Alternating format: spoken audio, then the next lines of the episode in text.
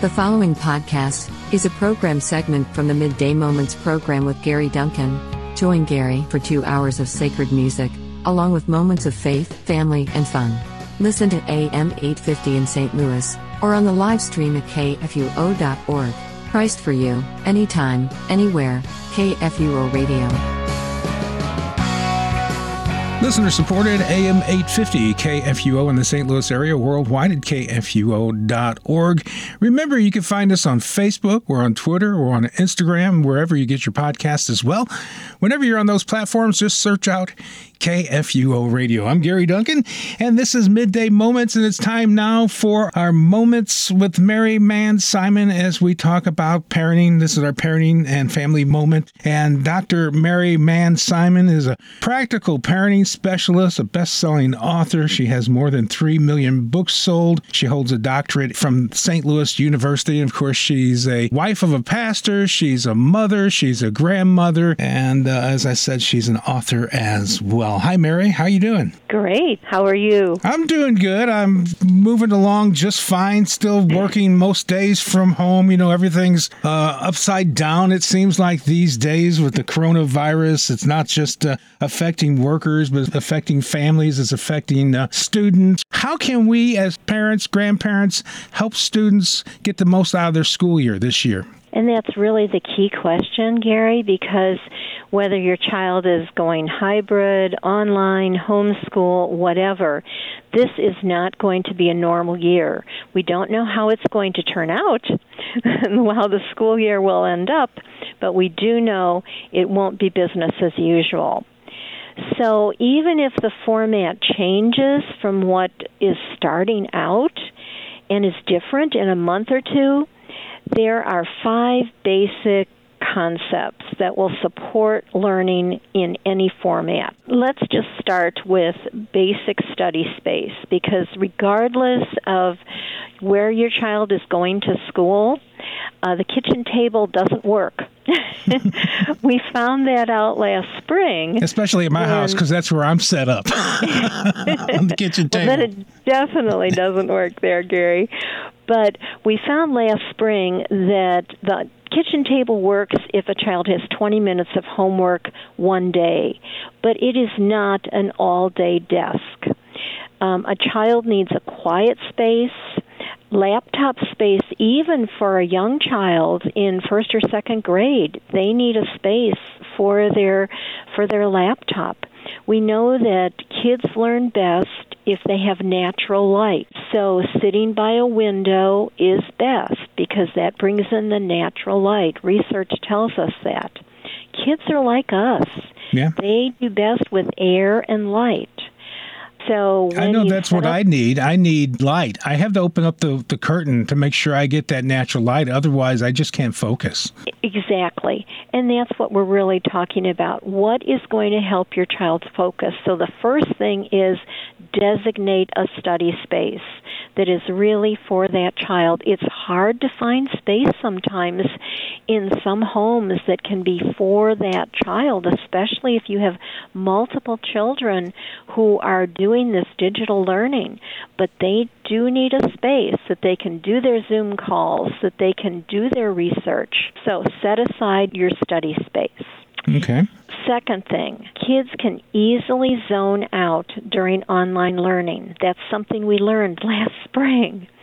They need traditional school supplies, and you probably have already gotten that school supply list from your school. Yeah, but you know what we already done since you know some of the grandkids are girls, they've already been the, wanting to shop for clothes. you know, well, it's like I gotta get clothes. I'm going back to school two days a week. So yeah, but not? besides that, the school supplies, the normal school supplies, you're talking about the traditional paper, the pencils, the pens, the whatever they need. Okay, That's well, part of it. School shopping, and, and mm-hmm. it is part of it. Uh, when you're shopping, be sure this year that you have either a whiteboard or a chalkboard or some place to keep track of all this stuff that's going on. We know that children get a great deal of security from structure. We do too. You need a place to keep track of online schedules, whether it's in person assignments, whatever. When is your child taking Zoom classes? What day of the week do they meet with the teacher? Encourage kids on this board, whatever kind of board you choose, to check off items as they finish. Because what we found last spring, what we learned, was a school day can seem endless.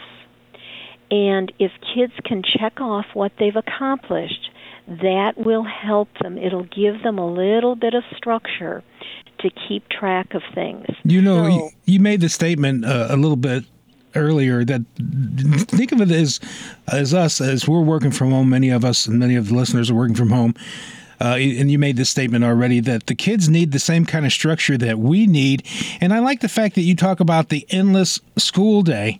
That when I started working from home, it seemed like an endless work day. I was always gravitated back to that work, and it felt like I was constantly working. And I know that's some of the struggles that the grandkids were having as well, that they felt like they were always at school. They weren't getting a break. Exactly. And that really comes to knowing your child. What kind of tracking system, of checkoff system, is going to work for your child? You're the expert on your child or grandchild, whoever is that school child in your life.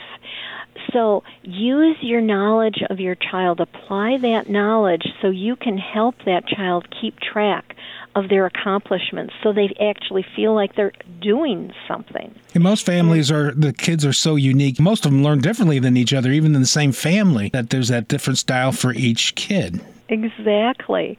And that's why we become the experts on our kids. Mm-hmm. So just apply that knowledge because it will make the school day go much better regardless of the format of the school day. The third point is regardless of that format, provide ways for kids to safely socialize. Right. God created us to be in community, and that social connection is really important. That's why we decided that going back as the hybrid thing where they're going to school at the building a couple days, especially for the one, she really needed that socializing. She really seemed like she went into a little bit of a depression when she was told she couldn't report back to school back last spring as, as uh, they closed up the schools. So we wanted to make sure that for her, she has that interaction with other kids. And that's a really important thing that you noticed about her, Gary. That will help her make a more successful school year. Even if it's just that you set up a place with another mom or dad that your child can meet at the corner and bike around the block together. Mm-hmm. Just so the kids see each other in in safe ways. Our grandson is 13. He went to a camp out in a backyard last week and our daughter sent some pictures. They were six feet apart, whether they were making s'mores or in their sleeping bags. You can provide this safe kind of socialization as long as you're careful. You know, you wear your mask, you keep social distancing, you wash your hands. I think we're really going to have to look at something like helping kids establish study pods maybe outside on the front lawn while the weather's still nice this fall. Mm-hmm. Maybe in a large basement space, you can have one other child perhaps, um, as long as it's a safe kind of environment. Um, go to the state park and offer to meet another family there. So we have to provide ways for kids to socialize safely. And that's true, again, whether it's hybrid or in school. The fourth point is we need to have a positive attitude. Kids read emotions, even if they don't read books yet. You know, there's that verse in Lamentations 3 in the Bible that says, This day is new every morning. That's a gift from God. And I think we've kind of forgotten that as one day just melts into another. We don't have those emotional markers like the holidays and like church on the weekend. Right. We don't have those kinds of things to help us kind of have that positive attitude. It's easy to forget the days. I know both both the adults yeah. and the kids at my house are like, "What day is this?" You know, because it's it so unusual. So I, I, I, that's really uh, nice to hear that from you, Mary. Have those positive outlooks and also have that stuff that stands out to help you where the days just don't seem to run together. We all need those emotional markers, so make sure that you have those. Build those into your family.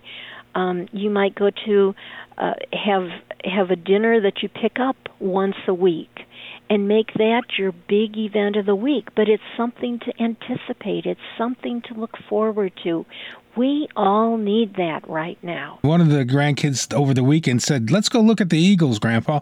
There's a place, it's away from everything, it's out in the country. I know where there's this Eagles nest, and it's a great place to go, something special, and get away. And there's no people around. you know, it's it's on the bluff down by the river, and we watch the Eagles in their nest and feeding their young ones and everything. We had an opportunity to talk about migration and eagles and stuff like that. Those types of things, eagles watching, going to parks maybe bird watching, walking in the woods. Those separate things to bring learning experiences to these kids away from their home learning. Exactly. And Gary, I never knew you were a science teacher. I didn't either. that, that is great because what you did there was you used biophilic design, and that is putting yourself into nature what happens when we get out of our four walls and actually have a chance to be integrated in nature, we come back mentally less stressed and more refreshed. And that's what you saw happen with probably yourself and also the grandkids. Right. So if we can remember to do that, it has a long name, biophilic design, and you don't have to have a degree in science to be able to use it. You just have to be outside. You have to go outside. You mm-hmm. can't just look through the window. You've got to really be on the grass and on that path.